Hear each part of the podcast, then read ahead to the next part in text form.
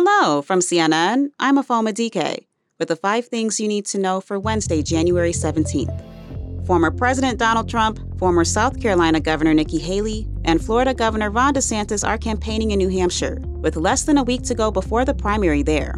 They've been taking shots at each other as they vie to take on President Joe Biden in November. Here's Trump at a New Hampshire rally Tuesday. Nikki Haley is a disaster. So I moved her to the United Nations. And honestly, she was not a good negotiator. She's not tough enough. Here's DeSantis Tuesday during CNN's town hall. I represent the fulfillment of a lot of what we want to do. Honestly, a lot of what Donald Trump promised to do, uh, but didn't deliver. And Haley spoke to supporters Tuesday at an event in New Hampshire. We have to leave the negativity and the baggage behind and go forward with new solutions for the future. The majority of Americans think that having two 80 year olds running for president is not what they want. While winning the New Hampshire primary is helpful, it's not critical to winning the nomination or the White House. E. Jean Carroll took the stand in the defamation damages trial against Donald Trump. The jury is deciding how much money and damages, if any, Trump must pay the former magazine columnist for defamatory statements he made in 2019 about her sexual assault allegations against him.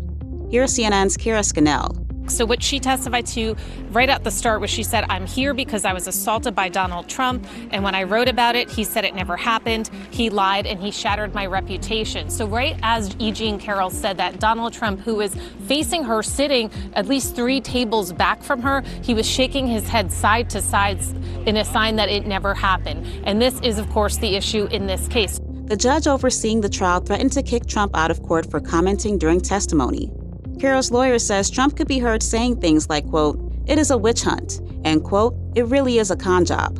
Trump responded to the judge's warning saying, quote, I would love it. In a separate trial last year, a jury found Trump sexually assaulted Carroll in a department store in the 1990s and defamed her in statements he made back in 2022.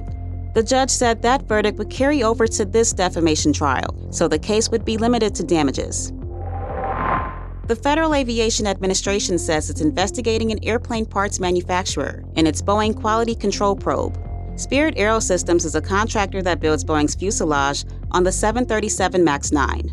The FAA is trying to find out how the door plug blew off during an Alaska Airlines flight that left a gaping hole in the side of the plane earlier this month. Spirit Aerosystems did not immediately respond to a request for comment. Two British royals went public today with their health issues.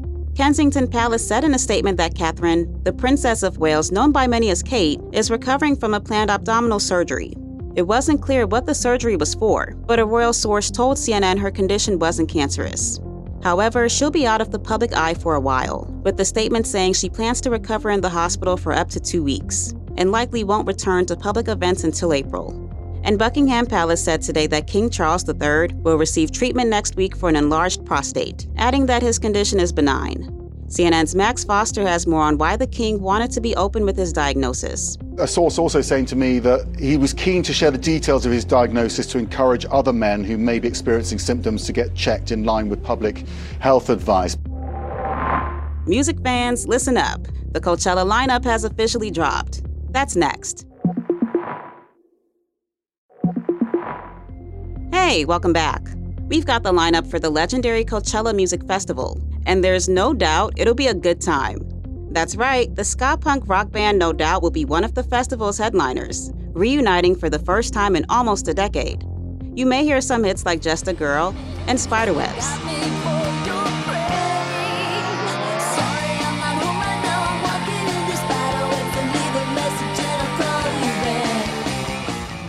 Other acts you might want to see Lana Del Rey, Tyler the Creator, Ice Spice, and Doja Cat. That's all for now. We'll be back at 6 p.m. Eastern.